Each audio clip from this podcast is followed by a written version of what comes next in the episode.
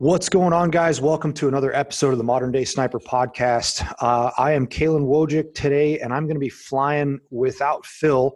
And we have a super uh, interesting and very welcome guest here, uh, Mister Cody Carroll. And uh, I'm going to get into that here in a second. But for those of you guys who are joining us for the first time, uh, the Modern Day Sniper podcast, what is it and what do we do? And we are dedicated to discussing the most up-to-date and relevant information that surrounds the lifestyle and the journey of the modern day rifleman. Whether you are a military or law enforcement professional, a long-range shooting enthusiast, or a hunter, precision rifle competitor, you're listening to this podcast because you're dedicated to the craft. And like us, you are forever students on this endless journey of becoming the most well-rounded rifleman you can be. So without further ado, Mister Cody, what's up, my friend? How are you? I'm doing good. How are you doing, Kalen? I'm good, man. I'm, I'm, uh, I'm excited for this. This is something that we've been wanting to, we've been wanting to have you on as a guest for a long time, and I'm glad it finally came to fruition. So, um, I guess we start this off by just kind of Talk uh, talk a little bit about who you are, what your background is. I mean, you you literally have one of the most interesting career paths that I've ever heard of anybody having in the military. So um, we've talked about you in reference in the podcast before. Um, you know, I highly respect you, man. Like, you've always been a mentor to me, even though that we are peers in the in the grand scheme of time. You have, you know, you've obviously had far more experience in the military than I have, and so therefore I, I look up to you for that. And you've given me a lot of mentorship over the years too. So, um, let's, uh, w- w- what's, what's all, what's Cody Carroll all about? Well, Libo. Thanks, Libo. Yeah, Libo, Libo is definitely top of the priority, as you know. Yeah. But, uh, yeah, thanks for the kind words. I mean, you've obviously been a mentor to me as well. And, um, I'm really stoked for, uh, what you got going on now. This is awesome. And, uh, thanks for having me on today. Well, absolutely, man. I mean, it's one of these things where, um, you know, uh, we, we start, as we get a little bit older, the circle starts to get a lot smaller, but at the same time, it gets really, really strong. And you kind of identify the people that you want to associate yourself with. You identify the people that are going to help you grow the most, right? And, and, uh, you know, those relationships be- become, you know, mutually beneficial and just super strong, solid. I mean, we've done all kinds of crazy shit together. I mean, I mean, jumping out of helicopters in Nepal and, you know, going all over the United States, training people and having, having a lot of fun doing that stuff and just adventures along the way. It's, uh, It's it's really cool because you bring a you bring a really interesting um, kind of tradecraft aspect to things, and, and that's really where uh, what I whenever you speak about things like that, I always I always stop and listen because you've got a lot to talk about with regard to fieldcraft and and like um, not the like we are like this is the Modern Day Sniper podcast, but at the same time, like, you're able to connect the old to the new, right, through those old tried and true techniques, but at the same time, uh, progressing with technology, progressing with time and stuff like that. Right. Yeah. I've always been big on kind of holding on to the basics, uh, basics in fieldcraft. And there's a lot of stuff that's overlooked. Uh, mobility is a big part, whether it's by vehicles or by foot, ropes, whatever it is. Um, I think a lot of times we get too wrapped up in particular, like, individual skill sets. Like, you know, we'll use shooting for an example, and you could spend way too much time on just focusing on shooting when, you know, if you can't get to the fight uh, through rugged terrain or arduous terrain, you know, what's the point? Exactly. Um, that's the thing. Uh, Phil actually shot me a message, and um, I said something to the effect of, it was a quote, you know, at, as snipers, you know, ten, only ten percent of our job is shooting.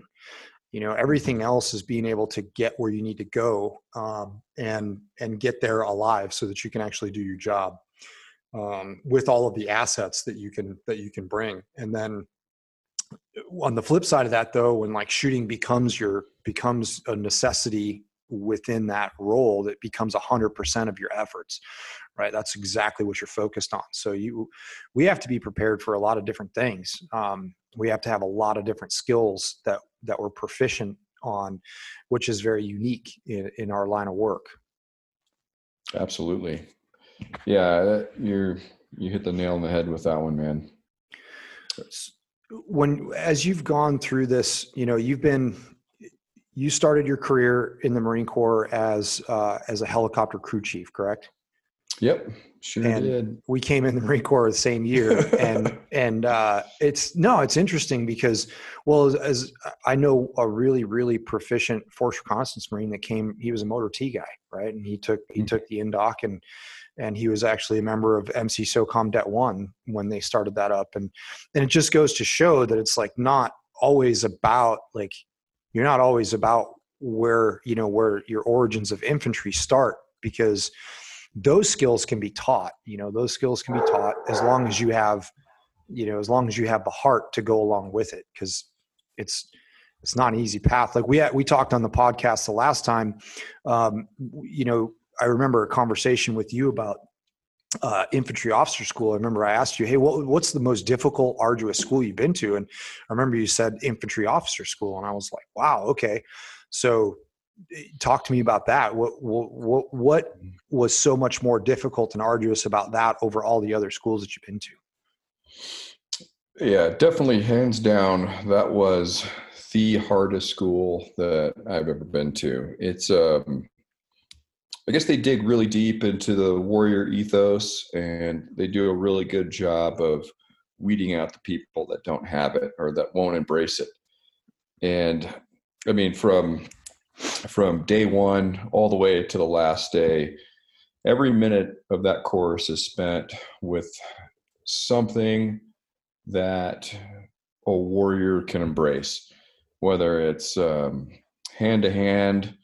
I mean, I, I don't know how many times like instructors just grab two dudes and they're like, fight. And uh, I was a winter class too. So that, I mean, that just That's, added a whole other dimension to it. Wintertime in Quantico is not fun. No, it's not. And um, I'm sure it's still just as hard, but you know, everybody says, oh, it's so much harder what I went through. But I remember like having to break, they have like these big bomb craters all over the place out there, and like literally like breaking the ice off the surface with an axe while some instructor's spraying it with uh or whatever you call it, pepper spray. and, then, and then two dudes get into it and grapple. It's oh, horrible, man. nice nice That's savage. Well, it's I think it's important because that's um you know, the, the Marine Corps as a whole, and, and the Army too, everything that is there to support the infantry, everything yeah. other than the infantry is there to support your efforts. And as an infantry officer, being responsible for leading those, uh, you know, off, I mean, they can be really complex operations. They can be really simple operations. You know, you're expected to lead Marines. And so therefore I get it. It should be the hardest school out there. It's, and that's good to know. Yeah, without a doubt.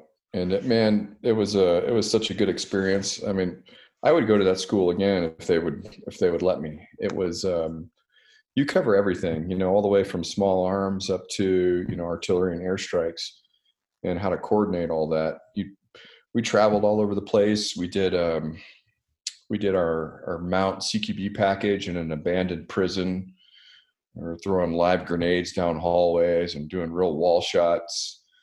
We did um, a winter warfare package in Bridgeport uh, for about ten days. And then we did a um, two-week uh, mini-C A Cs as well mm. out at twenty-nine Palms, tying it all together. Super comprehensive. I mean, that's and that's uh, that's oh, important. Yeah. How long is that school? Um, I think it's ten weeks. ten weeks. And it's that's... ten weeks, like, full on. So what... If it's anything, you know, then, so you got out of that, and then um, tell us about how you, tell us about your, your transition into the, the Army Special Forces. Right. So, yeah. So diverse career path, like, as we talked about, more like career A D D. Right. So I guess, I guess we kind of start at the beginning. So I, I did enlist uh, initially to be a, um, a crew chief. Um, That's not really what I wanted to do, but I think I fell victim of the, uh, you know, just like everybody else, like, oh, that career, the recruiter really talked me into taking a, a job that fell in line with really behind the curtain was what he needed to fill. So, mm-hmm. sure. Um, so I took that job, and I honestly, like, I mean, I learned a lot, but I hated it. And I was only there for about, maybe about a year and a half. Uh, that was a pretty tough pipeline as well. Uh, not physically, but mechanically. Mm-hmm. So you have to go through the mechanics course first. So I went through the aircrew candidate school down in Florida. I went to Sears school. I went to uh, the mechanics course out in um, Pendleton. So I did Huey and Cobra mechanic. And then the, at the time they had just stood up the, um, this was late nineties. So they had just stood up the, um, an actual crew chief course. I think before that time period, you actually had to go to a squadron and they, you became what was called a homegrown crew chief. So as you progressed, you were allowed to start flying. So I was one of the, I don't know if it was like the initial, you know, class. I mean, I'm sure it'd been around for a couple of years, but at that point I was one of the lucky guys that got to start flying right away. And um, I guess maybe the big thing that kind of attracted me to that is, you know, that scene from Full Metal Jacket. Yeah. Oh, uh, yeah, the dude in the, in the helicopter is getting some. Yeah. And uh, that's that's kind of what I pictured that job to be like. And uh, it wasn't at all. I mean, that was out of all of the jobs that I've had in the military, that was one of the the toughest jobs that I think I've ever had. We worked, um, and I'm not kidding on this, it was like eighteen hours a day and probably six days a week. Um, it sucked, man. So I have a, I definitely have an appreciation for air wingers because right. I started off as one. It takes a lot to fly those birds, man. It's a, it's an oh. aircraft is complex.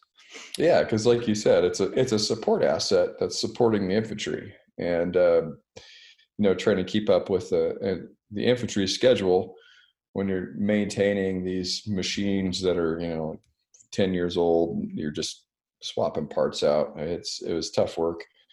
It just took a lot of time.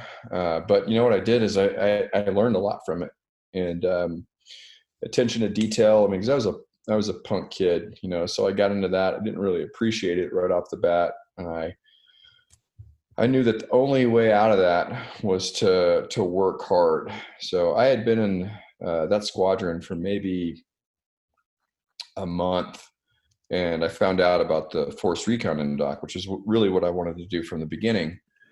And um, it used to be if you stood duty, you stood, you know, twenty-four hour duty at the barracks, you got the next day off, which was kind of a big deal, even though you're awake for twenty-four hours. So I um, made sure that I had duty on a Wednesday, and First Force used to run an N D O C uh, on a Thursday. I can't remember what, maybe it was the second Thursday of every yeah, month. It was like second Thursday of every month, and it was at Flores. Yep. Yeah. Mm-hmm. So I was like, all right, I'm going to get duty on a Wednesday, so I'll get off Thursday morning, and I'll haul ass straight over there and take this N D O C, and I'll be done with this air wing bullshit forever. And uh, so as soon as I got off duty, I'd already signed up for the N D O C. I'd gone over, and um, I basically just went right into it, and um, I failed it. And that was the first thing in my life that I'd ever failed. It crushed me. Mm-hmm. And um, it kind of like became this burning, um, you know, like one of those, un- it's like unfinished business. Mm-hmm. So, and I remember the gear list, like I didn't have any of the stuff on the gear list. So I went to uh, Dermo and stole an Alice pack. Yeah. As per Cody up. S O P. Oh yeah. Acquired it. I liberated it. Yeah. and uh, yeah, that was good. And uh, you know, it was, um, it was one of those things where I was like, I was not expecting to be that hard. I was pretty fit at the time, but I, I had really no idea what fitness really was. And you had to train for that N D O C. Like that was, I've done a couple of those mock N D O Cs, and you really had to train for it because of the diversity in there. Oh yeah. It was, um, I mean, it's, you know, it's, it's only one day, and I've, you know, having been in Force Recon for a long time now, I can really appreciate that, you know, because every other special operations branch, they get, you know, several weeks to months to assess the men that are trying out for that unit. And we get one day. Mm-hmm. And um, man, they, you can really figure out what somebody's made out of in one day, mm-hmm. you know, especially on a force recon doc. But yeah. We talk about that. We used to talk about it all the time with selections. Like when, when, you know, we were young and silly, we didn't know what the hell we were doing. We just wanted to try to make it hard. And through that, through that ego and through that not misunderstanding what the, what the real purpose was, I think you got to a point where it was like, you get older and you realize you're like, well, look, all I have to do is make this training realistic, and then it's going to be hard. Like it's not, mm-hmm. it doesn't, we don't have to make it hard by doing stupid shit. We can do this by looking at the realistic aspect of what it is that you do and put and test people on that regard. And that's enough. That usually is enough, as long as it's yeah. well thought out. Yep. Absolutely. Hard. I mean, like I said in that video a couple of weeks ago, man, we've all done hard training that was just dumb and no mm-hmm. point to it. Yep. So don't waste, don't waste people's time. Well, and it's also, it's meaningful. That's also a mental thing too. Like when you go into that, knowing that, that you're just literally doing this to suffer, there's nothing, there's no other value added to it other than the fact that we're just going to watch you suffer. That, that also makes it mentally more arduous, I think, instead of like knowing I'm always being tested here, and, and this evolution is for a purpose, and this is what the purpose is. And it allows you, I think, to focus on it in a different way. Right. Yeah. So, um, yeah, and I'll get back to some training philosophy here in a minute, but to kind of make a, a long story short. So I, um, ended up getting accepted in the M E S E P program. I commissioned, um, I went through T B S and I O C, became an infantry officer, and I did, um, two deployments as a, as an infantry officer. So and, for those of you guys, I'm, I'm just going to interrupt you real quick. For those of you yeah, guys, who, the, the acronym stuff, like we've been hit on this pretty hard because, you know, we talk in acronyms a lot and people are like, I don't know what you're talking about. So Cody said the T B S is, is uh, the basic school for officers. And that's where uh, Marine Corps officers learn, like, basically it's their, it's their boot camp outside of officer candidate school. It teaches them everything about what it means to be a, a, a United States Marine Corps officer, commissioned officer.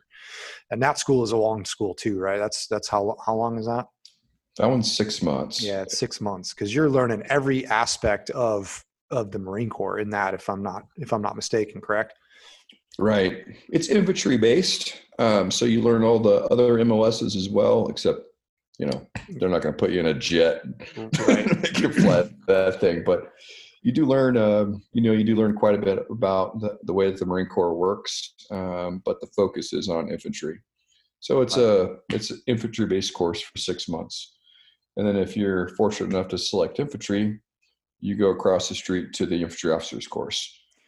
Yeah, that's something th- that's something that you guys as listeners, um, you know, when when Marine Corps officer candidates come into the program, there's no guarantee for anything.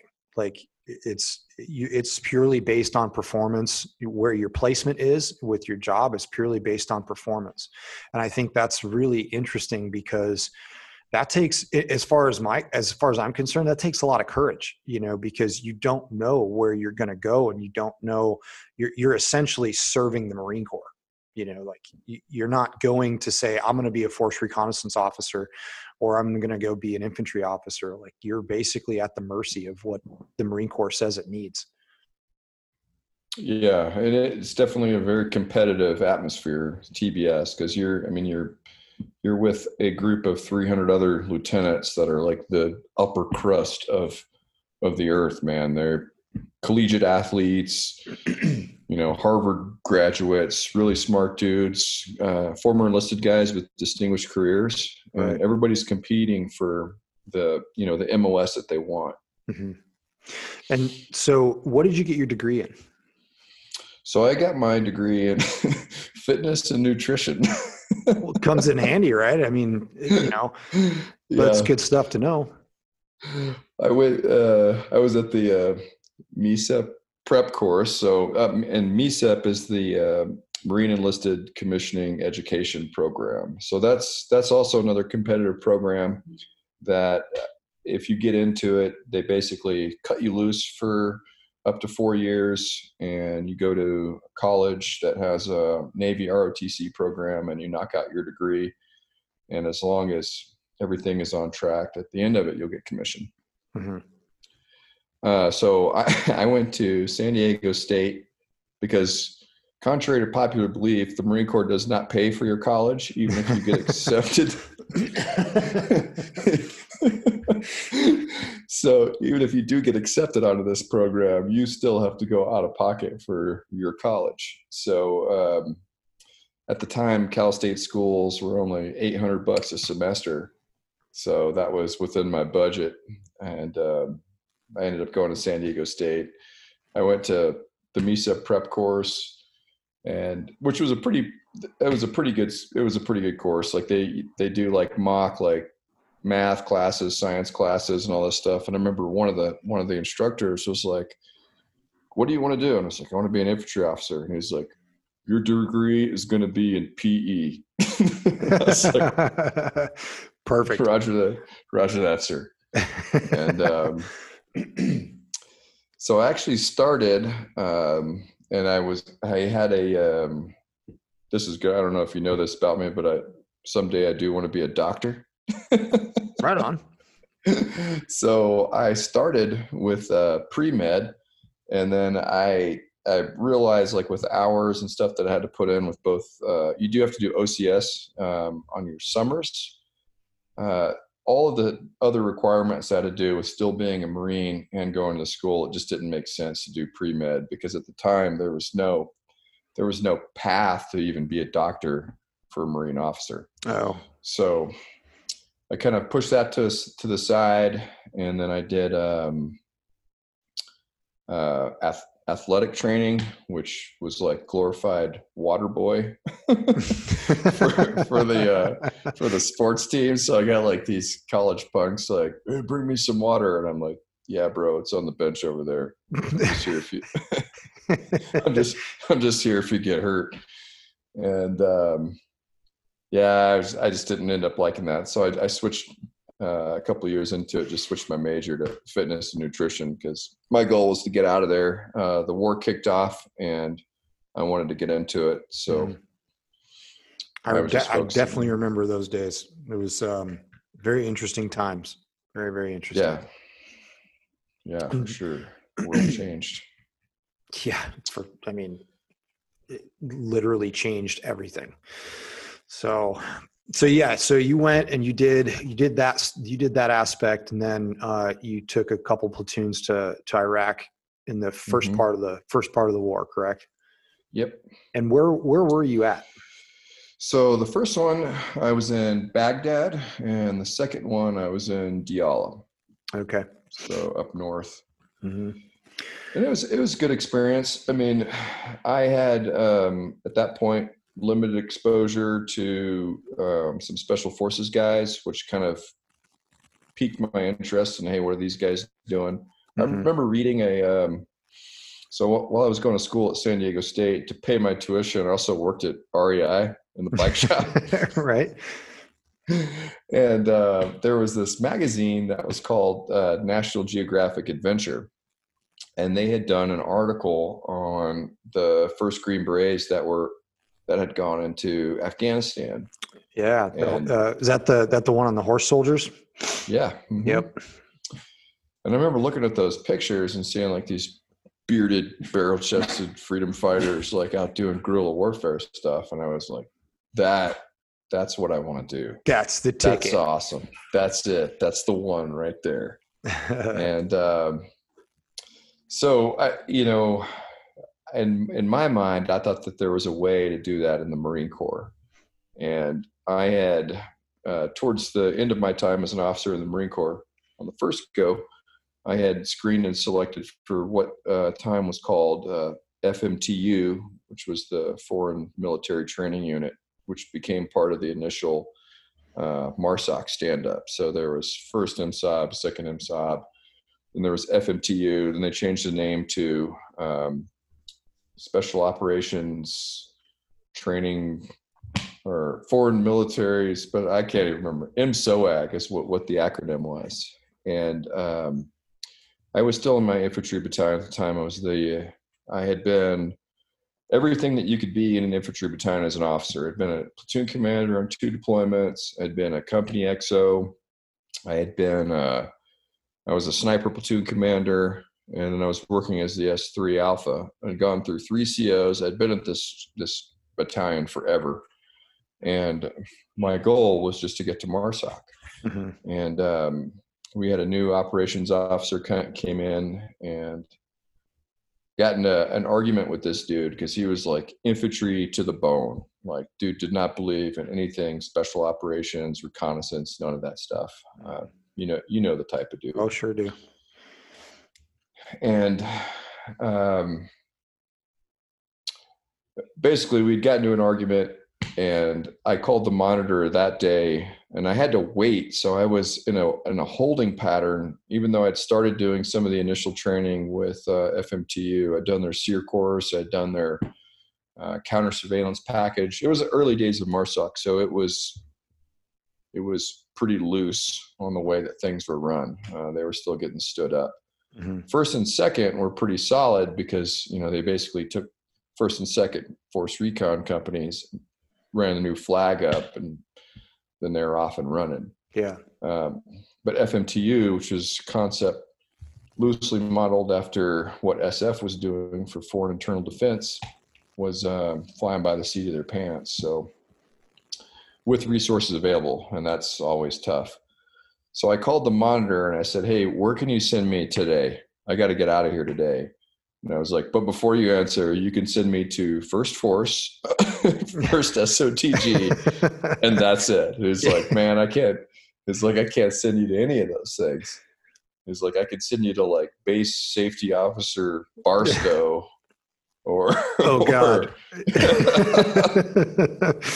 uh, so for you guys, that, um, so Cody's talking about this dude called the Monitor. Um, and it's not some big giant lizard running around someplace. Um, in the Marine Corps, we have um, every military occupational specialty has one dude that's in charge of managing the needs of the Marine Corps based upon that military occupational specialty. So it's like, you know, you have, um, as an example, an oh three sixty-nine uh, infantry unit leader. So like that monitor will look at the needs of the Marine Corps and rotate dudes that are getting ready to rotate. And they're basically playing chess with personnel. And so it always behooves you to get in good graces with your monitor as you grow in your career and you, and you have a direction that you want to take. It's always a good idea to, to, to really start to lean on your monitor and, and make sure that you guys are jiving on your goals and your career path. Yeah. And be, be nice to all the people that you know, because you never know who yes. may end up in that position. You never know. Find yourself as Barstow, as the base safety yep. officer. Indeed. So uh, um, I ended up dropping papers that day to get out, uh, just because I, I mean, my my whole kind of perspective on my life is like, there's things that I want to do that nobody's going to stand in the way of that. And mm-hmm. at that point, I had uh, my direct supervisor stand in the way of what I could and couldn't do for my own career path, and uh, I just wasn't going to put up with it. Mm-hmm. So I, uh, I got out, I moved to Colorado. Um, I started, wor- I started, you know, doing the standard contract work that every guy does when they get out. Mm-hmm. And, uh, I was working at the tactical tracking operations school down in Arizona when, um, a couple of, um, S F teams came through and, um, ended up, you know, becoming good friends with these dudes. They sent out a couple more uh, guys to do some sniper training with me. And then a few weeks after that, I got a call from their C O, and he was like, "Hey, do you want to go to Afghanistan with us?" And I was like, "Absolutely." And I am a civilian at this time. Right. And uh, he's like, "Yeah, we're, we're going to try to figure out how to get you to Afghanistan as a, a tracking subject matter expert because he had plans of like uh, basically running rat lines um, from Afghanistan into Pakistan and doing some other things out there. And I was like, yeah, no problem. My security clearance was still good. And uh, as time went on, we couldn't figure out how to bring a, a contractor and basically a combatant role to Afghanistan. Uh, so, so he was like, hey, uh, do you want to join the army? So uh, I was like, yeah, I'll join the army. And he's like, all right, so we'll get you a commission. And I was like, no, man, I don't want, I don't want that. I want to be a Sarge. Yeah, I want to be a Sarge. So I enlisted in the army over the phone. It's awesome. And they made me a, a staff sergeant. And um, I, um, I ended up going to selection. And that's also when I went to the, uh, the MARSOC sniper course. Mm-hmm. Um, and I did one deployment with um, them to Afghanistan. And when I got back, I, I still had full intentions of, of going to the Q course. But as time went on, so as you can imagine at this point, my paperwork is really fucked up. Can't even imagine like what is going on with this guy. Yeah. So, I mean, when I enlisted in the army, they gave me an M O S of what was called oh nine Bravo, which means basic trainee. Oh man. So on all these con ops that were going up to the S O D F, they had me listed, you know, it'll say your name, uh, social security number, and then your M O S. And so they have all these eighteen series dudes, and there's me as oh nine Bravo. And everybody's like, what the hell what is an oh nine Bravo doing? The guy oh, must man. be a eight, must be an eighteen Bravo. Like, no, no, no, oh nine Bravo, basic trainee. With an M one ten. Yeah, getting some. So that, that deployment was great for me. Um, so, cause I had gone from like a billets that had like, you know, just high stress billets, you know, platoon commander, S three alpha, you know, standing up units. And it was, I just literally got back to the basics where I was wearing like blue jeans, you know, like whatever shirt I wanted to, Alice pack, sniper rifle, beard. And I supported every team um, that would have me out there um, doing whatever, whatever they needed to be done. I There's something to do, that- There's something to be said about that too, like just wanting to go be a dude, you know, and, oh, and yeah. say like this is, and I, I was at that same point, like before, before I got wounded and that ended my career, like my whole purpose was like, look, man, I just want to go to a unit where I can focus on developing myself and my skills, where I don't have to worry mm-hmm. about other aspects of things like, you know, I don't want to say I don't want to be a leader, but but I do want to just be able to say, all right, I'm not worried about any of this bullshit. I'm worried about becoming the best reconnaissance man that I can possibly be. Yeah. And you could do it at your own pace too. Mm-hmm. Right. That's, um, and that, that was, that's one of the things I don't agree with the way the Marine Corps does things. They have an up or out philosophy, and you're either moving up or they're kicking you out. And sure. all, I mean, I'm a slow learner. I mean, dude, I, I've spent over ten years as a platoon commander, and I felt like, um, you know, the last platoon that I, that I took over to Paycom was the first one that I actually got right. It just takes time to learn those things. Mm-hmm. So if the British have a concept called the professional corporal, and they keep people in a role really as long as they want to keep them there. Right. And there's no pressure to move up. Uh, developing, that yeah, that's like the ultimate. That's like the ultimate way to develop your subordinates is to just, if they're like, hey, if you're good at this, stick around. Like, let's cultivate, let's cultivate you so that you can, you, you know, build a, a more strong legacy to pass on to the people that are that are coming up. And I, mm-hmm. I, I one hundred percent agree with you on that. I think the Marine Corps gets it wrong on a lot of ways when it comes to personnel retention, because of that fact. Yeah. Without, yeah, you're, you're, you're right, man.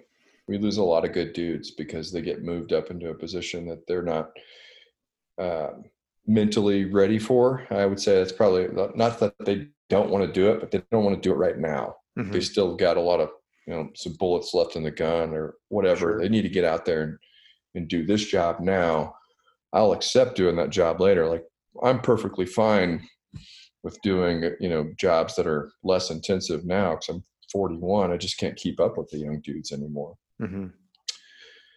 Um, but yeah, that, so going back to that deployment, it was really good for me. Uh, you know, being a guy that came from, you know, uh, having that full spectrum infantry background, a little bit of aviation, like ten years prior, I think really kind of set me up for success on it. I mean, it, whatever it was, you know, if they're like, hey, we need a dude who knows how to shoot mortars, like Cody knows how to shoot mortars, run machine guns, drive trucks, yep, uh, you name it. Um, the infantry, you know, I was a legit student in the art of war at that time. That's all. I, I mean, I hadn't read a book for ten years for fun. It was all about different conflict strategy. Uh, I was really into it, man. Mm-hmm. So having that opportunity to go over over there with those dudes, and you met them, they're like, these guys are crazy. These guys are crazy, man. Crazy.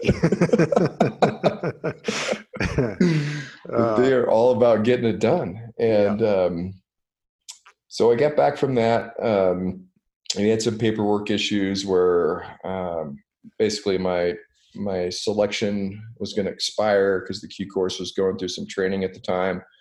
And you had to have gone back within a year, but my paperwork still wasn't set up. So I, I still felt like I had unfinished business in the Marine Corps because I'd failed that N D O C back in ninety-eight. Um, so I started looking at getting back into the Marine Corps. And uh, a good friend of mine there, Greg Kelly, and um, some of the other dudes were friends uh, with General, General Kelly and General Dumford, who later became the Commandant. Mm-hmm. Um, so we talked to those guys and they're like, hey, we, we got this dude. We think he's retarded, but he wants to go in the Marines again. So, uh, General he wants Dumford, to do it again. So, uh, General Dumford and General Kelly, um, I had to get like tattoo waivers and age waivers and all this. I mean, it, It took eighteen months to get back in the Marine Corps, but they did it for me. They made me a day one lieutenant again. And um, I was at uh, Third Force Reconnaissance Company ever since. Mm-hmm. And it was a, it was, it was awesome. Um, I stayed a platoon commander that entire time. So from two thousand eleven all the way up until right now, I'm just waiting on my retirement date to come through. Yeah, I think that's actually when I met you was two thousand eleven and you were just getting into, um, into that role. And then, you know, we worked, we worked together at Magpul for, for quite a few years. And, uh, um, yeah, man, that was, that was enjoyable because I, I learned a tremendous amount from you because you, you have just a different way of thinking that I hadn't been exposed to yet. And, um, you know, when you have that kind of, when you, when you are able to amass that kind of experience, and and just see such diversity, there's something to be said for that. Because, you know, going back to, you know, that the trip that you went to Afghanistan on with with an O D A or an operational detachment alpha, like that is the the ability to have that um the thirty thousand foot view of what's what's happening and how you're included in that and how you can insert yourself into that big picture and have the diverse background and knowledge to, to say, okay, well, I understand all of these moving pieces. I understand all of these moving pieces. I understand what it takes to get these pieces to do what they need to do. And that, that is a tremendous asset to somebody in that role. Because, you know, for those of you guys who don't understand, like a, you know, a Special Forces Operational Detachment Alpha is a very small organization that's responsible for a tremendous amount of not only equipment, but strategic level execution of missions. And that's a big deal. And those, and those, that small, am I correct? It's thirteen, correct? Uh, twelve. twelve. So you have twelve, you got twelve guys that, that are, you know, alone and unafraid, along with, and if you're conducting the the traditional uh, unconventional warfare role of special forces, you're training indigenous personnel to to to fight against the enemy, and that's a that's a huge deal. Like, people, I don't think people truly grasp what what a Green Beret does in the traditional sense of of the mission of unconventional warfare. Right. Or, I mean, not necessarily even just unconventional warfare, but, um, you know, foreign internal defense or direct action. They're, they're really working as advisors.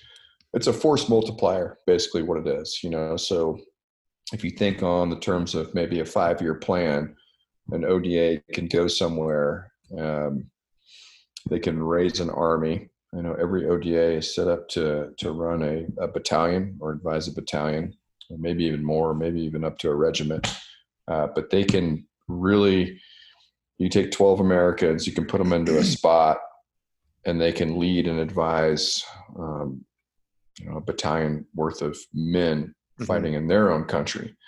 So it's a, yeah, it's, it's a really cool job. Um, they do some great things. Um, they definitely work with less. You, a lot of people think special forces is, you know, they imagine like the big money faucet turned on where it's like all the gear you could ever want. And it's not like that at all. Um, they're just good soldiers. Right. Professional, professional soldiers. You know, you have guys that can think outside the box a lot. And at the time I didn't really appreciate some of the, you know, some of the mentality from the older guys.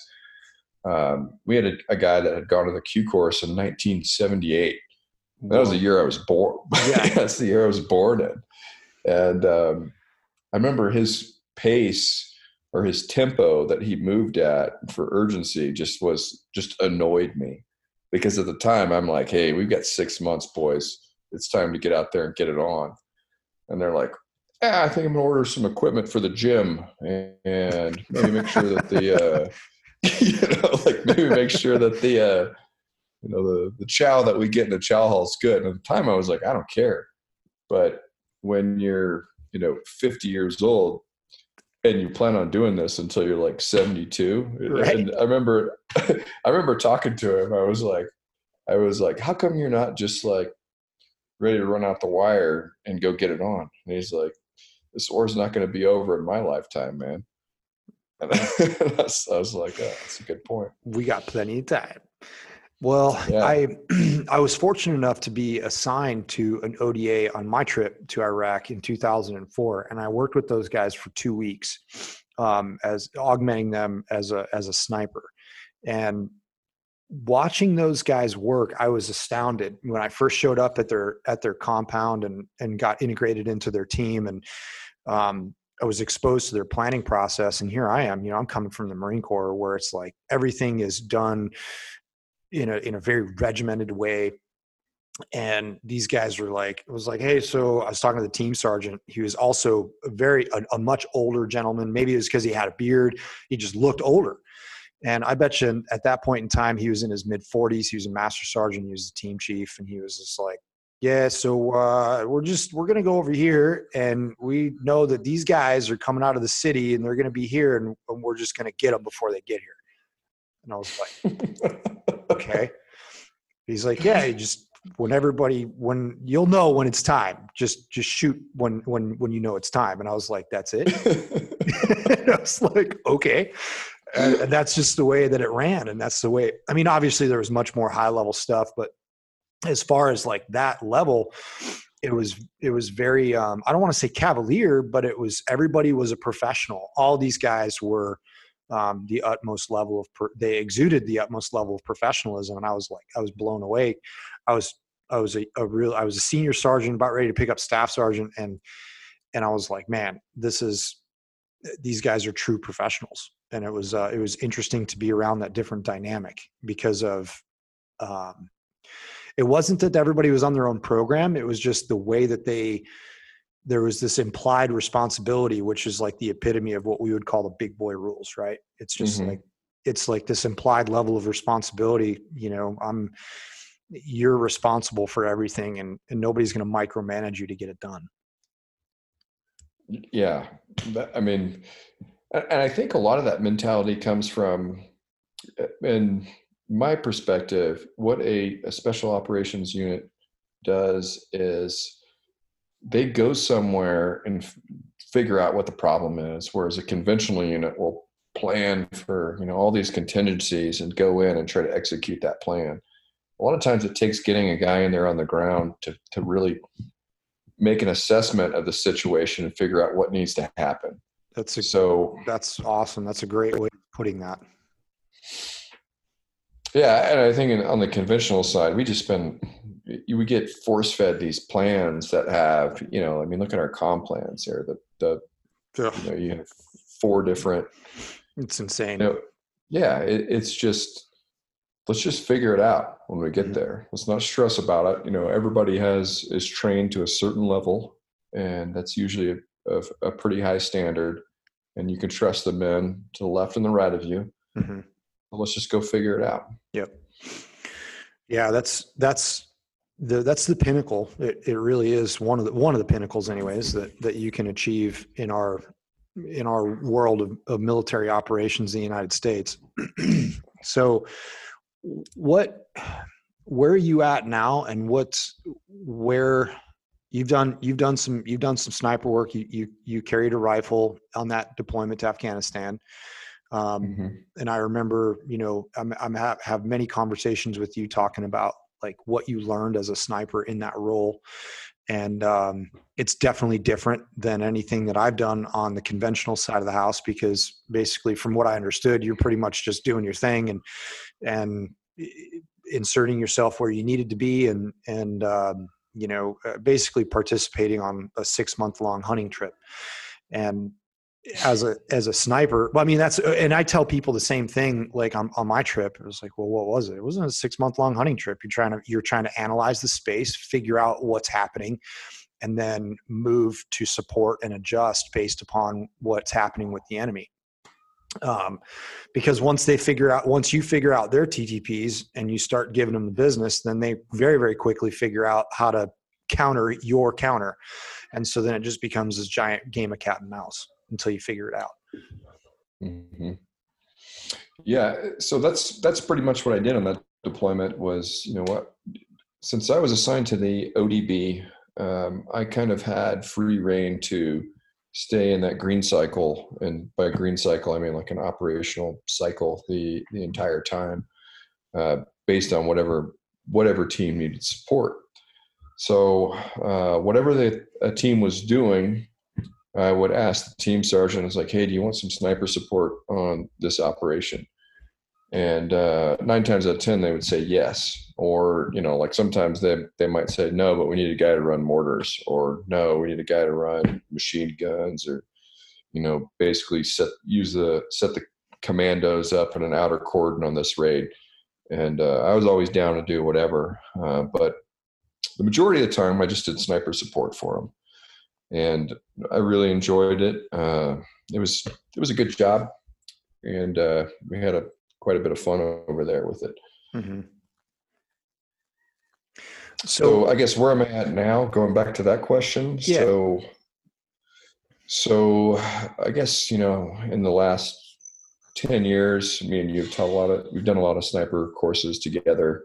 Mm-hmm. Um, so.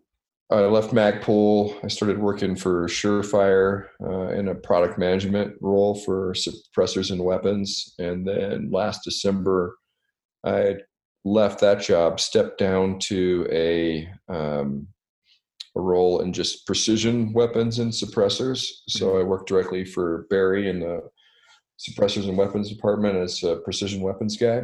Mm-hmm. Um, and that's just a small time job there. Um, and I still work as a, a contractor for MARSOC teaching the, uh, the MARSOC Advanced Sniper course, mm-hmm. which is a, a great program. And then, oh yeah. And I'm also about two weeks away from graduating the Firefighter Academy. Just add another one to the list. I was like, yeah, that looks cool. Let me try out for that. So out of all the things that you've learned, there's so many, there's so many different ways that we can apply the things that, that we've learned over the years. And if you could kind of give, give folks like a high level, hey, these are what, th- these are the things that are really important to you, to, to Cody, like what, what is really important to you with regard to like sustainability or sustainment training, or, you know, cause a lot of people ask us that question, and, and more, now we're starting to get more questions from people, and, you know, specifically military and law enforcement units that are saying, hey, you know, we really appreciate your philosophy, the way that you're approaching this. How can we like, how, how can you help us implement that into our program?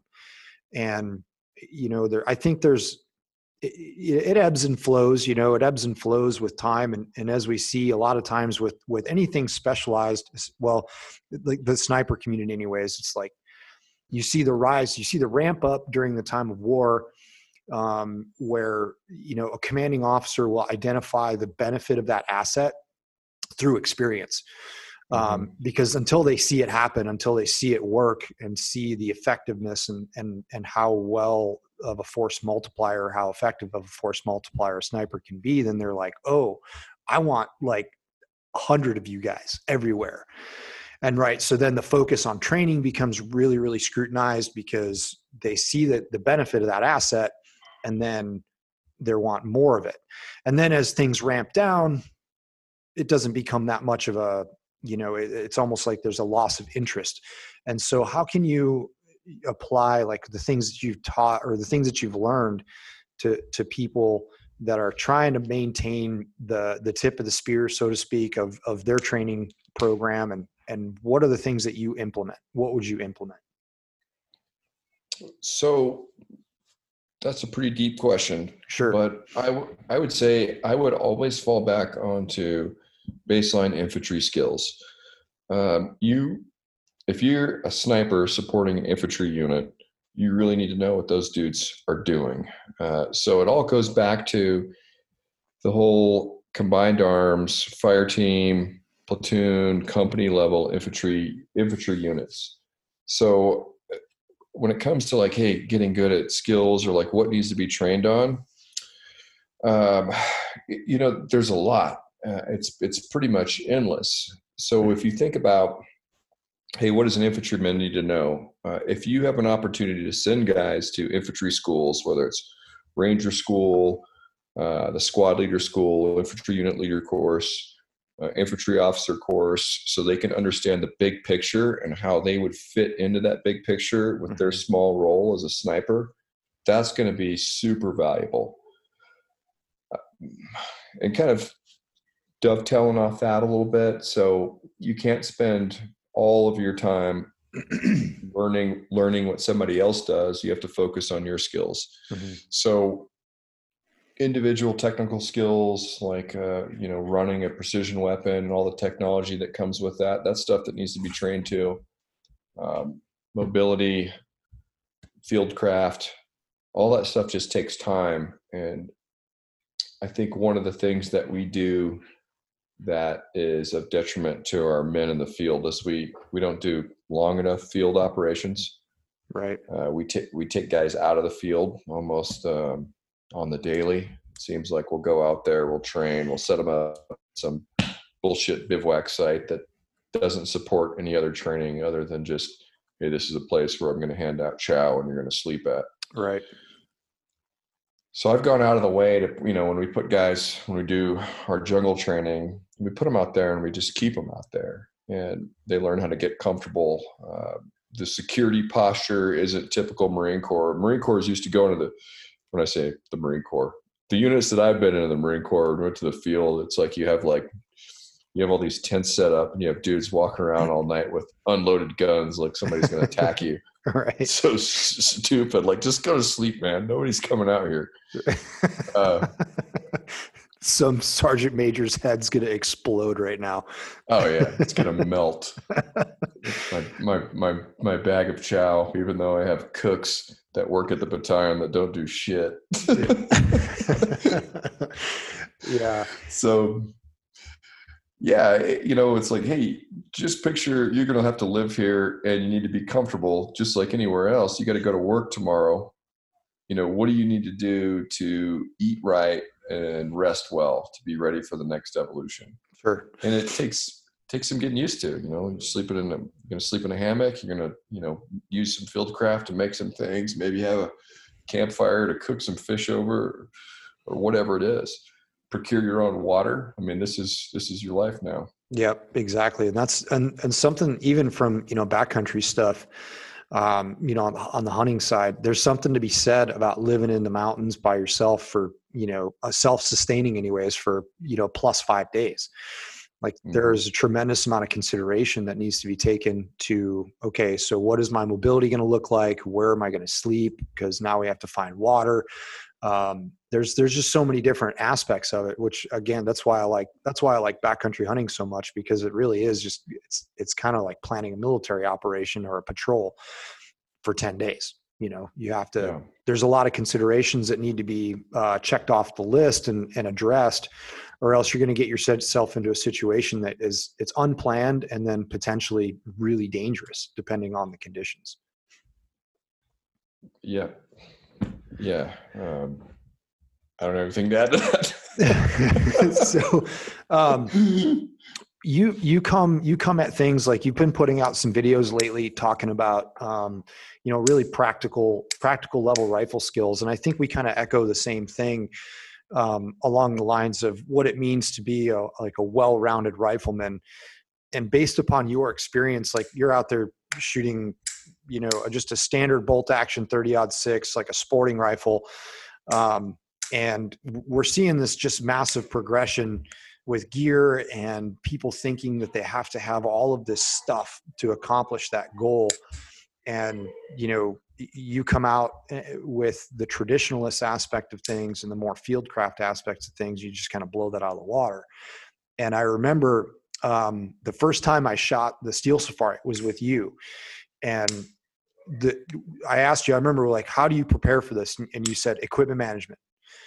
If you can manage your equipment and you can shoot, you will do well at this event. And dude, that was, that was exactly what it was. And it was the more I, what I realized is the more simple it was, the better, uh, mm-hmm. the better it was. Like I literally shot that whole match with nothing but a set of trekking poles for, for a support, a, tw- a ten pound rifle, and that shot six five Creedmoor, and um, a backpack. Like that's it. And I shot really well at those events, not lugging all this bullshit, not, you know, I, I relied on a hard data card, a range find, a set of range finding binoculars, and my rifle. That was it. And you're prosecuting targets for out, you know, out to eight hundred yards in unknown, true unknown distance con- conditions, and it's really a field event. And you know, you excel at that at that aspect of it because you you bring it back to its simplest form. What can I do with this rifle with the equipment that I have? Yep. Yeah, I owe, so I owe a lot of um, my experience in precision rifle, or just as a sniper, to really the guys from Thunder Beast, uh, Shane Smith, Ray Sanchez, and Shane uh, Coppinger. Those dudes. So when I first moved to Colorado, um, I had contacted them because they were doing, they were setting up a lot of matches like the Steel Safari, mm-hmm. and I remember contacting Zach, and if you don't know Zach, he's kind of a weirdo. Love you, Zach, but you're you're a fucking weirdo. And uh, you know, you're just like, man, I don't really know how to read this guy. You know, like, you know, I'm just looking for some people to go shoot with, maybe learn some things from. Mm-hmm. And I'd linked up with um, Ray also, and Ray's like, oh, you want to go shoot? We'll go shoot. And um, I had a three oh eight uh, L T R that I had, that was the only bolt action rifle I had at the time. And we had gone out to the grasslands with some steel targets and set them up. And I remember thinking, yeah, we're, we're going to have these big E-types. And Ray brings out like these like ten inch plates, and we're walking out to like eleven hundred yards, set these things up. And I'm like, dude, are you going to be able to hit this out here? I'm used to shooting like big E-types, you know?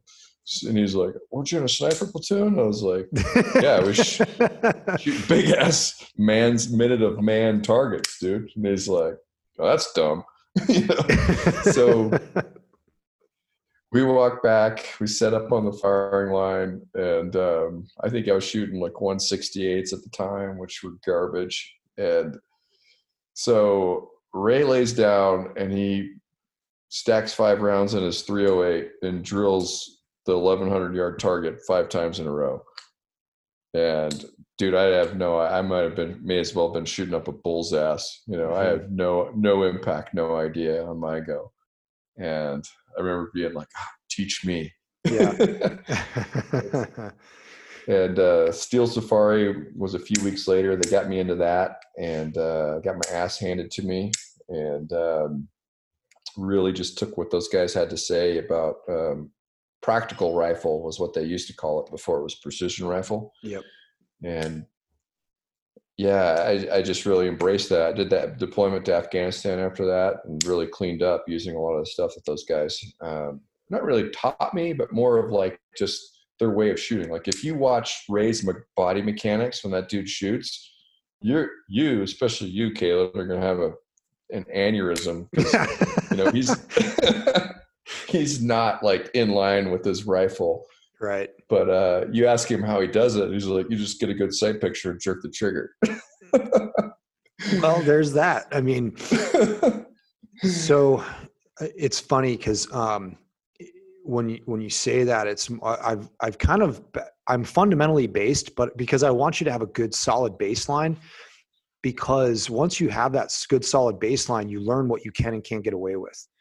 Um, mm-hmm. You know, a lot of the times too, like you guys, like we're talking about the Steel Safari and we're going, well, you're going to be shooting out of some really crazy positions and like, they make you work for it there.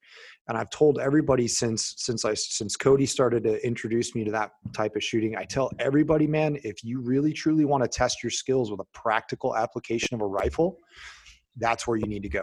Like that's where you need to spend your time. Um, you know, because you go to a P R S match or even an N R L match or whatever, it's all the same stuff, right? It's all the same stuff.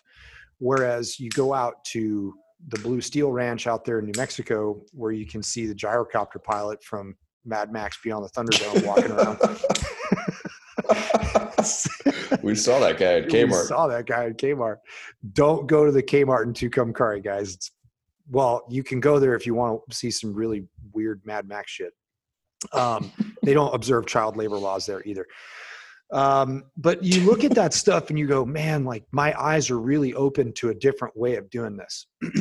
And, um, it's, uh, it's interesting because you don't see a lot of the P R S crowd there. You don't see a lot of those guys because it's just a different form of shooting.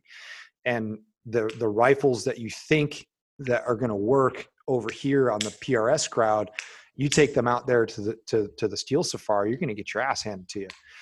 you. You know, it's, it's just a different game altogether. And, um, and the other thing that I think is really interesting too, you, you said, you voluntarily said, I got my ass handed to me. I think that there's a big, um, we've gotten to a point in, in the, in the shooting world where nobody wants to have their ass handed to them, right? They're nervous. They're afraid of putting themselves out there. And, and that's truly though, that's where the growth happens. You have to be able to step outside mm-hmm. that, man. And you gotta, and you have to be willing to put yourself out there and say, oh, whoa, okay. I don't know what I don't know. Um, and these are the points to work on.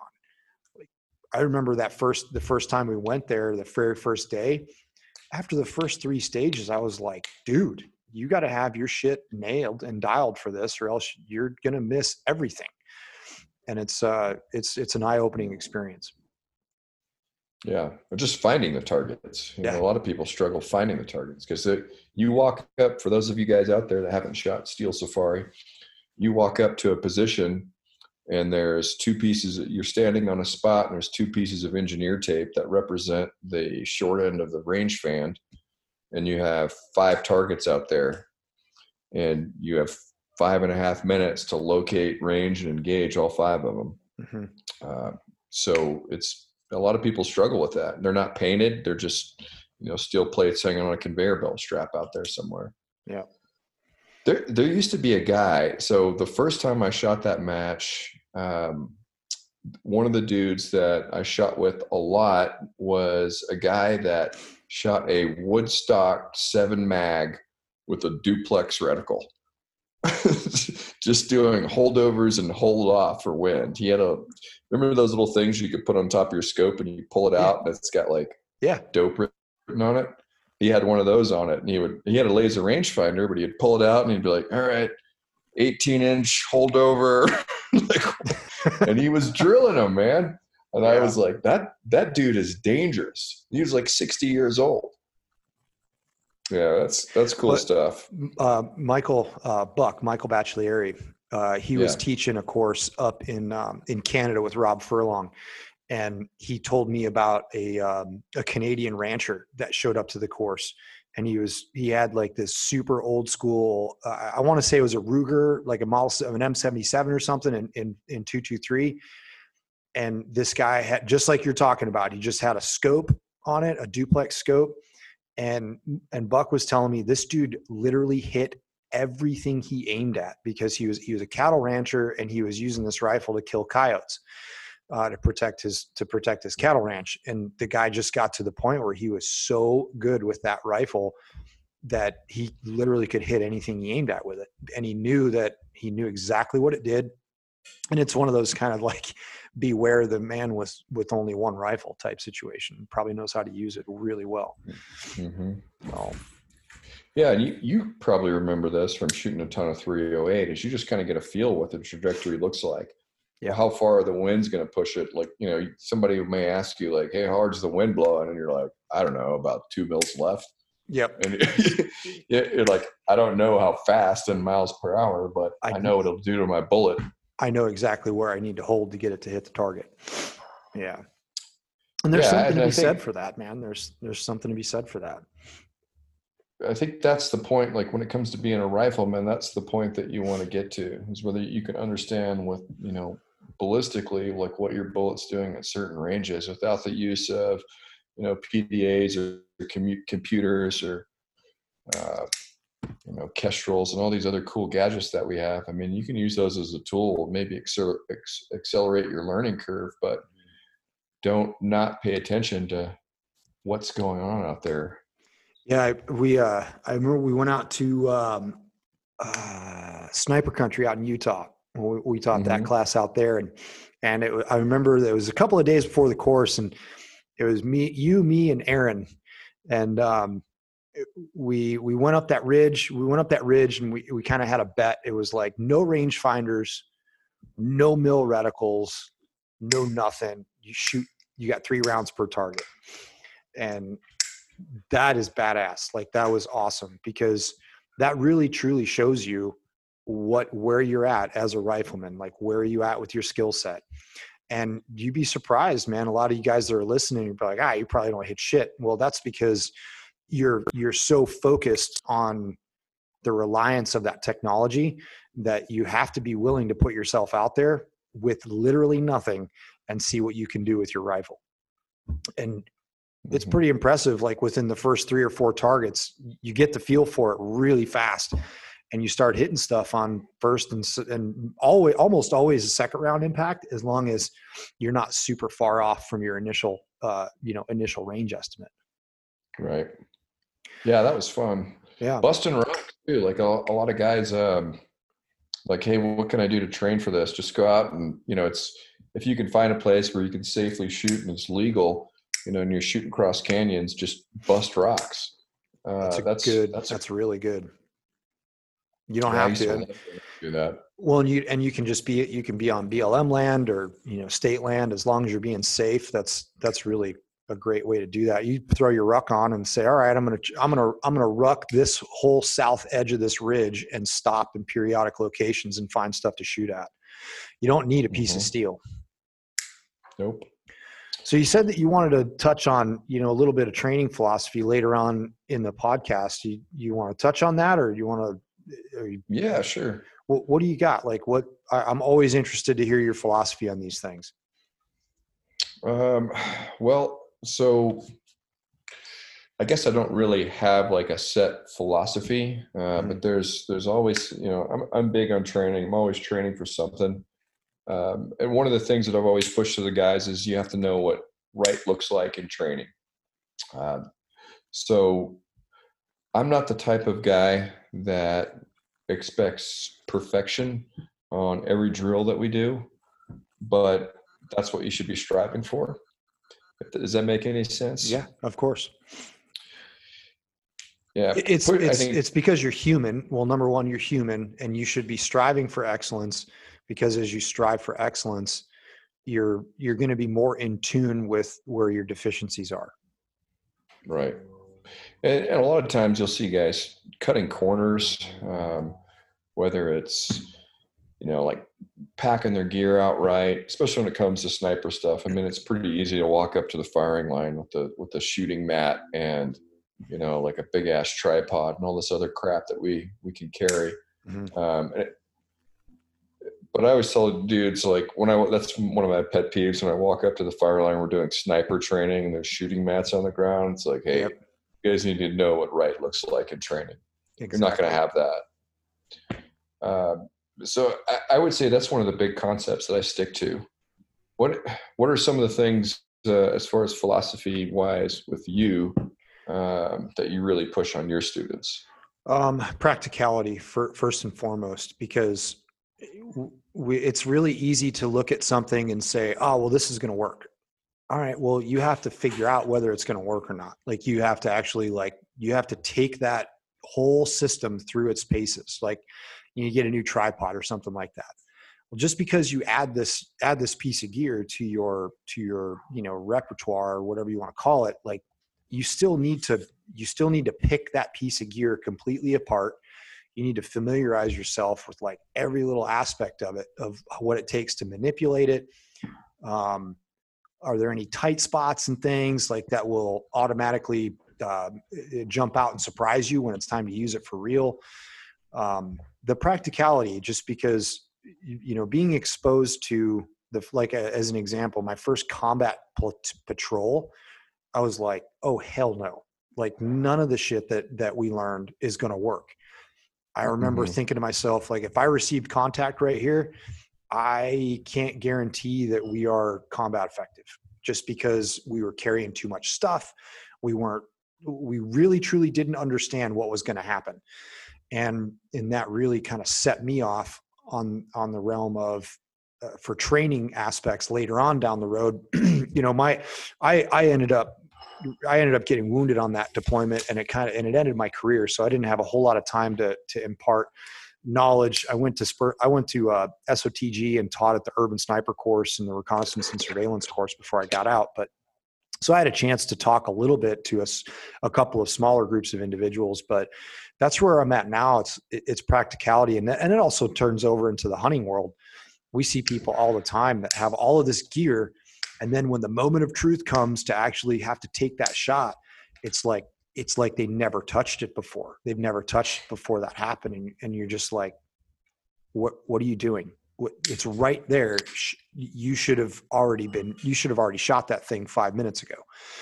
And, and that's, again, that's where, like, the Steel Safari really kind of uh, narrows that down, because then you truly know, like, what is the minimum? What is the minimum that I need to make this work? Uh, mm. Things like lightweight rifles.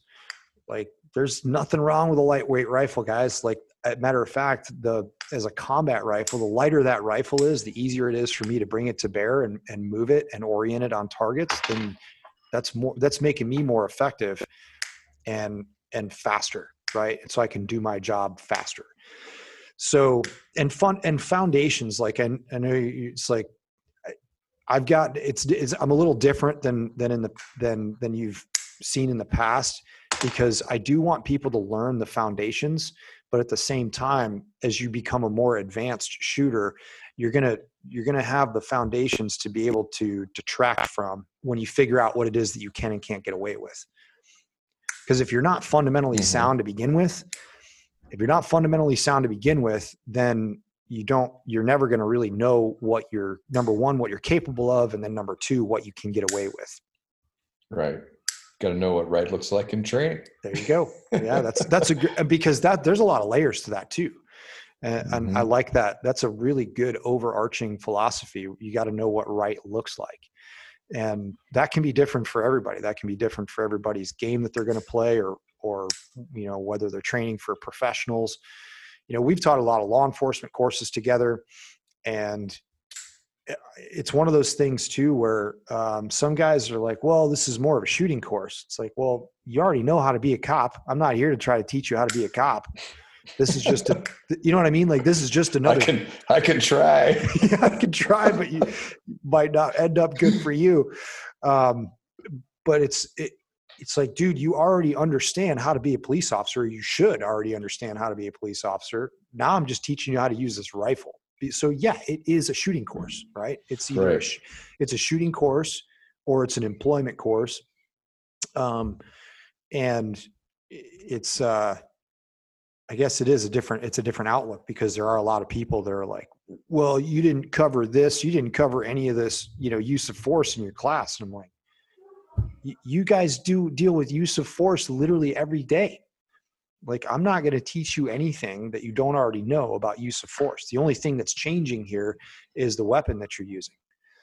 At which point in time, yeah. you're going to have the ability to even more accurately, positively identify your target, because you got this big ass magnified optic on there. Right. So, I, I remember when uh, I think we were, I think we were in California, um, and that, that topic came up, and me and you were teaching that class out at Burro Canyon, and, and one. Oh, of the, yeah, yeah, yeah.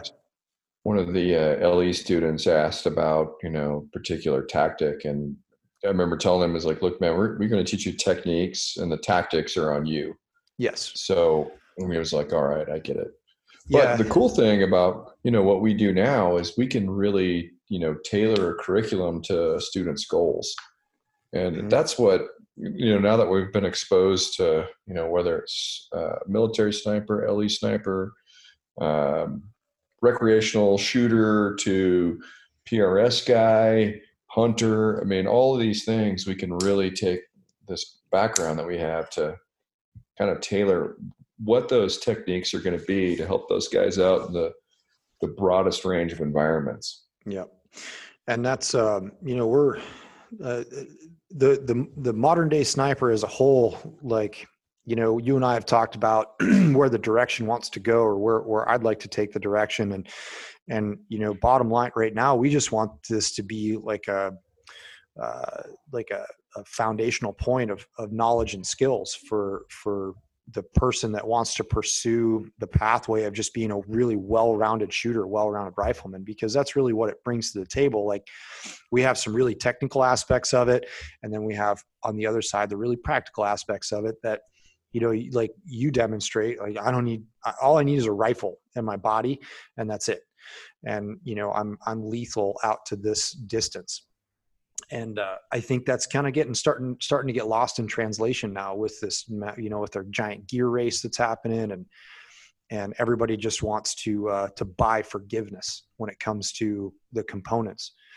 You know, we had a, a situation, um, we set up a stage in, uh, in Cody at the, at the Gunworks match. And we had, um, a three hundred P R C, uh, it was either a three hundred P R C or a thirty, it was a thirty nozzler, and it was set into a lighter weight hunting stock. And people would go from shooting this little tiny six millimeter B R that weighs twenty pounds or close to it. And then they'd go over and shoot this, this thirty nozzler at a target at like six hundred yards. And they couldn't, they couldn't, run that rifle the way that it needed to be ran to shoot it well. And so everybody was complaining about dope. Ah, the dope's off in this thing. And I would, six times, I would walk up there and I would clean all six of the targets, one shot each. I'm like, there's nothing wrong with this gun, guys. It's the way that you're shooting it. It's the way that you're, you're not shooting it, because you need to be a well-rounded rifleman. It's not always going to work for this one aspect of things. Yeah, I honestly didn't know uh, that people were purposely making their rifles heavier until you, until you told me about that. It's a thing, man. It's a thing. And, and you know, so so what's happening now is that people are looking at it and they're like, oh, well, I need to see, not only do I need, they're thinking, well, not only do I need to see the splash on the target where I missed, but I also want to see the trace. And and I'm like, man, you guys, okay, okay, I get that. Like, there are instances where, um, it, depending on where the bullet's landing, you might not be able to see exactly where it splashes. And seeing trace, uh, me personally, I don't see that as being the end all be all. Um, but what ends up happening is you got a twenty pound bench rest gun that you're basically balancing on a bag and, and squeezing. You're not even, I've seen even pictures of people pinching the trigger. Now I get it. Like, it's a game, and you guys are, and you're playing a game. That's one thing. That's cool. Um, but it's like, it's just gotten this massive departure from, from what it was, what it was originally intended to be. So, um, did you hear about Jacob's, did you hear about Jacob's new match? Uh, yeah. Assassin's Way. You want to play? I'll, I'll play, dude. I'm down. Yeah, oh, I yeah. think it's going to be kind of cool. I mean, knowing knowing Jacob's background, I think it's going to be kind of cool. And um, it seems like it's going to kind of be a, a, a mixed play of like Cannonball Run with guns and the Sniper Adventure Challenge. So if you guys, Smokey and the Bandit. Yeah. So for you guys that are listening and you know what the Sniper Adventure Challenge is, uh, Cody's actually one of the guys that, um, that beta tested the very first run of that. Am I, am I incorrect in that statement? Right. Yeah. Me and Zach actually, uh, that was our, our brainchild, and it came about from, um, a match that was down in, um, the Raton, um, the N R A Whittington Center. Mm-hmm. Uh, it was called the Survival Trial, and me and another guy, uh, his named Aaron, solid dude. We went down there. We ran that match. We actually won it, but it was, in my opinion, it could have been a lot better. I don't want to say it was like poorly put together, but you know, we were told to be ready for maybe a twenty mile movement, end up being over forty. Whoa. Um, the stages weren't timed right. Like nobody had pre-ran it. So the uh, precision rifle stage we got to, it was, you know, there was a, a target at an unknown range in the dark. And they're like, the target's out there. You could come back tomorrow in the daylight and shoot it if you want. I'm like, I'm like, bro, I walked twenty miles to get up here. We're going to shoot back. This thing. So uh, there was a lot of things that just weren't um, set, set up right. So on the first uh, Sniper Adventure Challenge, we went out to Utah. Me, Zach, and Ray ended up putting that one together. Uh, That was a lot of fun. That was the first one. And the great thing about that match was nobody really knew what they're getting into. That's I mean, yeah, we, I remember. There are dudes like eighty, eighty pound rucks on and drop holsters. And the first event was you had to carry a hundred pound litter three miles. Yeah. Or maybe it was a mile. I don't know. Maybe it was ten miles. I can't remember. But um, yeah, we quickly weeded out a lot of people. And I didn't do the next year because that's when uh, you and John were on it, yep. Yeah, and I, I didn't, I didn't want to um, muddy the water. I didn't want to make it, yeah, make it look like Magpul had an unfair advantage. So I pre-ran it another year. Got struck by lightning. That was fun. You got struck by lightning? Yeah, when the the first year that we had it up in Douglas, so we set the course up. And I pre-ran it with uh, my buddy Chaz. I don't know if you know Chaz Lauer. Yeah. He's awesome, man. Really good plumber, too. Pretty much built my whole house for me. Um, yeah, I, I was actually – I ended up shooting with Chaz on um, – he was ahead of me on the Steel Safari. And uh, oh, funny story, man. Like, this goes for equipment. And he was shooting and and uh, every stage he would fire his six shots and he would, like, maybe one target would get hit. And I'm thinking to myself, I'm like, holy shit, man, like this is going to be hard. Come to find out, he's like, man, I don't think my rangefinder works the right way. And he had a set of GeoVids just like me. And I, and I looked at his GeoVids and I, and I saw the little red dot in the bottom of the corner of the reticle. And I go, oh yeah, hey man, so, yeah. It's like, what's your data in? He's like, it's in yards. And I was like, that's your problem. So he changed it over. And then the next stage he cleaned it. And that was like, yeah. He started shooting the way he should have been shooting the rest of the day. He's awesome, man. Another example of like, you know, I, I had no idea when I was in the military, like guys did this kind of stuff for fun. Yes. Um, Austin Angus, another, another good dude, but yeah, anyway, uh, me and Chad, Chad is a monster. That guy is so strong. So we we're like, we're going to pre-run this thing. So we pre-ran it. I carried, I carried a Scar and a forty-four Magnum. Oh shit. Just just to do it because I was like, eh, you know, it's a training opportunity, it doesn't count for anything. Sure. And yeah. uh, me and Chaz were coming over uh, the what is it, the east side of that mountain, and a big thunderstorm broke out, and uh, we got down in a wadi, and I was probably fifty meters in front of him on point. And I had my rifle sticking out of my pack, like straight up. And um, it was weird because I felt like it felt like I heard like crackling noises. And all of a sudden it was like, boom, I dropped to my knees. Like it, it felt like I got hit with a taser gun. But radio in my pocket was like five thousand degrees and screaming, just like, wow.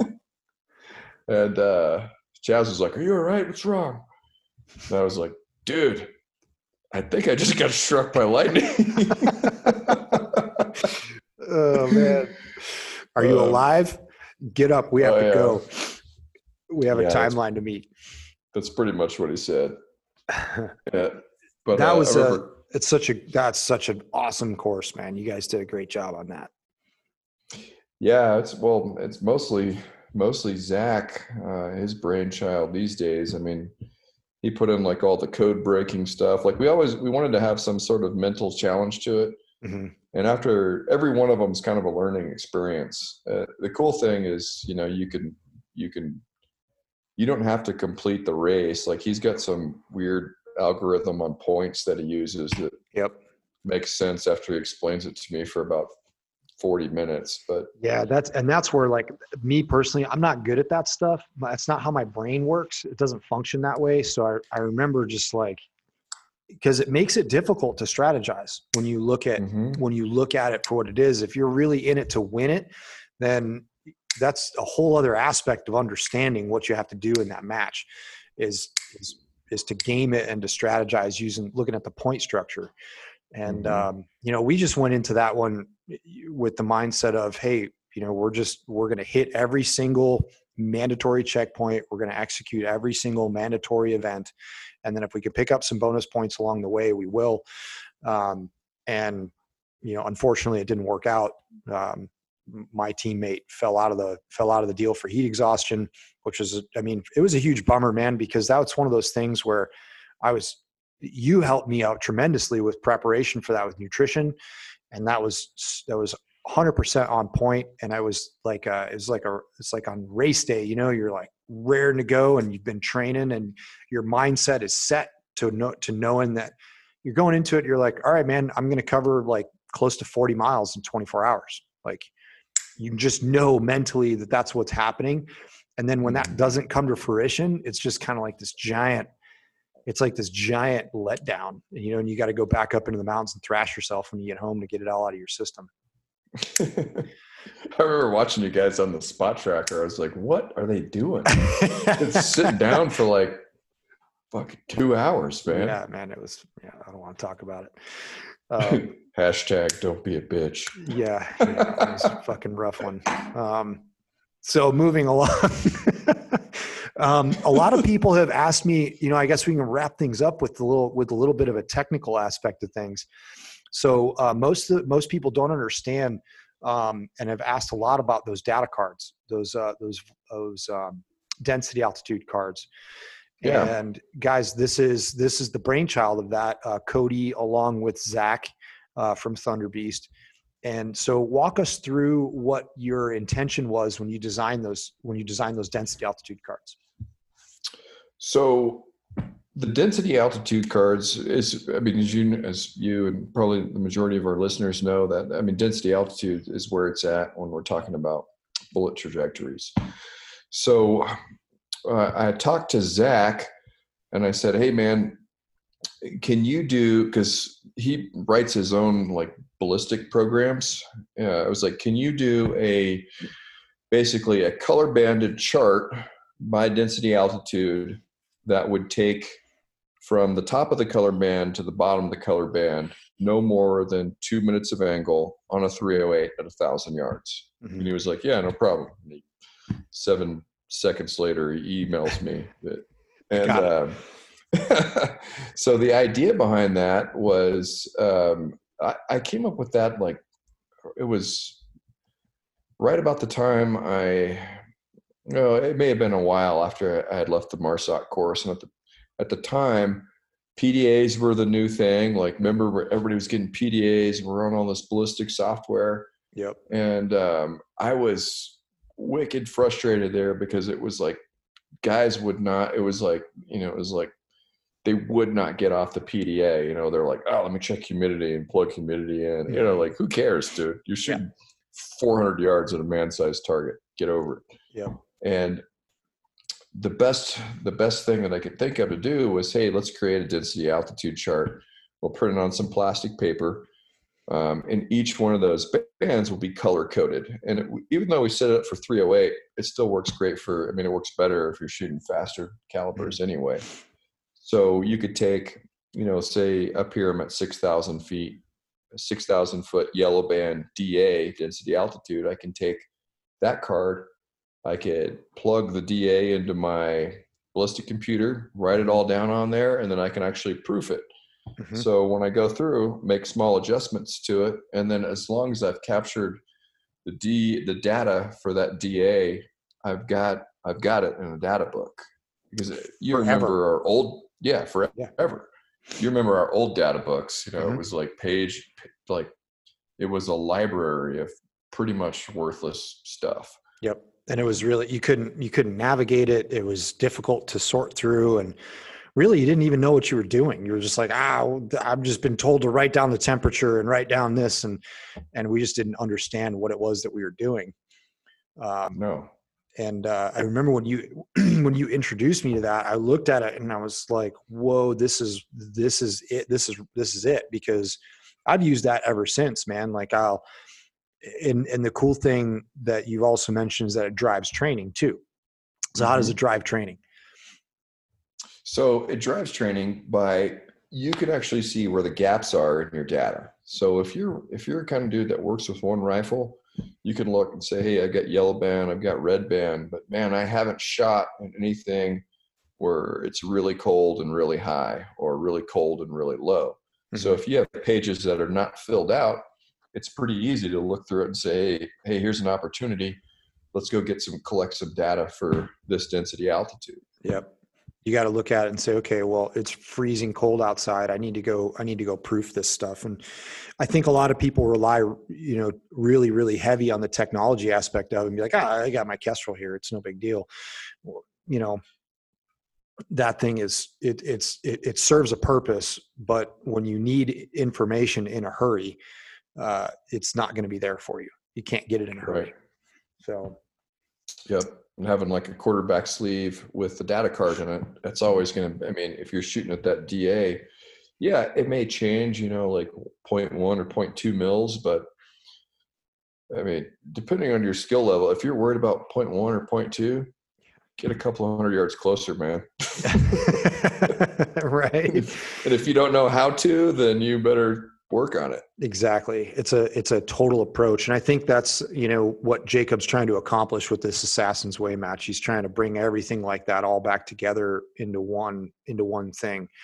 Um, so if there's one, if there's, what are you, what were some of your biggest lessons learned as a sniper operating in a combat environment? Like, I guess just give me like the top three, if you got them off the top of your head. So, um, the first one would be gear management. And okay. We kind of touched on that a little bit before. Um, there were some missions that I did where I, at this point, you know, I mean, I'd been in the military for a while. I did consider myself a professional soldier at that point. So I'm not taking everything in the kitchen sink, my typical loadout going into the mountains. I didn't carry a pistol. I didn't carry a secondary rifle. I carried an M one ten, or at the time it was S R twenty-five. Mm-hmm. I carried that rifle. Um, I carried seven mags on my person, another seven in my ruck, which was like a medium-sized day pack. Poncho liner, a poncho. Actually, I didn't take a poncho liner. Um, wet weather jacket, an M R E, a Camelback, and a Kestrel. Or not a Kestrel, but I didn't have a Kestrel back then. I had a Vector, Vector Dagger, which, mm-hmm. you know, I... an eight pound laser rangefinder. So learning to keep my gear simple and manageable was, uh, was uh, I think one of the keys to my success over there. Okay. Uh, my night optic was in there as well. All right. So gear um, management, gear management, I would say interoperability with other forces. So kind of going back to knowing what different units do. So working with a, a commando company, an Afghan commando company led by an O D A. Mm-hmm. So you're speaking across language barriers at that point. So knowing a few words of um, whatever language, you know, your partner force may be speaking, could be anything from French to I don't know, Arabic or whatever. Whatever. So, yeah, I mean, learning learning a little bit about that culture, um, I think paid some paid dividends. I didn't I didn't feel like um, the way a lot of guys feel now, like they're always looking over their shoulder. Like I felt like I had really good rapport with my with my indigenous commandos, um, and then learning the way that the O D A worked as well as we. And a lot of times we supported. I wouldn't say we supported infantry units, but we worked with infantry units. So interoperability is a big one. And I think the third one, and I, I talk about this a lot when I teach it, uh, the MARSOC course, is mindset. Uh, having that superior predator mindset is really the foundation for everything. Being able to like go out and like, hey, I'm a guy that's superiorly outnumbered in this situation, but I'm not going to let that get into my head because I'm a fucking predator and I'm here to get shit done. Mm-hmm. Uh, that holding on to that for me uh, has really been the foundation that's carried all, all the way through my military career. Like I've always been the underdog. Every school that I've gone to, hey, this dude's ASVAB waivers, not, you know, doesn't. And all he uh, wants to do is go on libo. Oh yeah, absolutely. I mean, I went to I went to combatant dive school when I was thirty-seven. I remember. It was. You were the oldest so, by what, eight years or something like that? Yeah, I, and uh, there's some studs in that course. But I remember showing up. I had to get an age waiver. I had to get a mental health waiver. I had to get all these waivers to go to that school. I had tried five times to get into it, and when I got there, I was like, "There's nothing that's going to stop me from not graduating this course." Yeah. That's good stuff, man. That's, that's all. And it, b- believe it or not, it's a lot of those things I touch on with, with the law enforcement clients too, man. It's like, you know, the, always the first thing is gear management. You got a yard sale, like you got a yard sale on the firing line.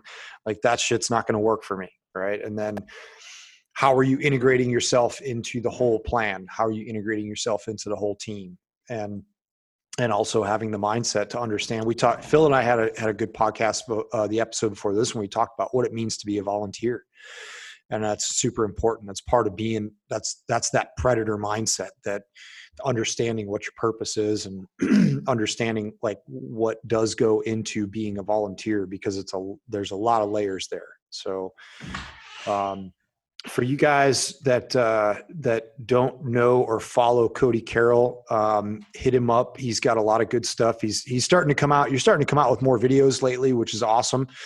Yeah. Um, different practical, different aspect of it, and he's going to start um, playing a little bit more of a role uh, with Modern Day Sniper here in the future. We got some really cool stuff coming for you guys this summer. Uh, so so keep your nose to the ground for that one. And uh, follow Cody at what, Misfit Six Sends? Is that what it is? That's it. That's nice. Um, yeah, man. So, dude, this is a lot of fun. I'm glad that that uh, I'm glad that we got this first one knocked out, and I'm and I'm sure that we're going to have you back for for many more coming up in the future, because we'll have some more pointed topics to discuss, and and I would love to get Phil on here and have that uh, you know, that trifecta going on for a couple of future podcasts too. Yeah. I, I would like to go ahead and declare myself as the uh, Team Liberty officer. it, it's perfect. It's totally fitting. So, uh, man, I'm glad. I'm glad that I had a chance to ch- chat with you, and um, I'm looking forward to more stuff coming up. Yeah, thanks, Kalen. I appreciate you having me on today. Right on, guys, and um, thank you guys for listening again. And uh, we will see you next time.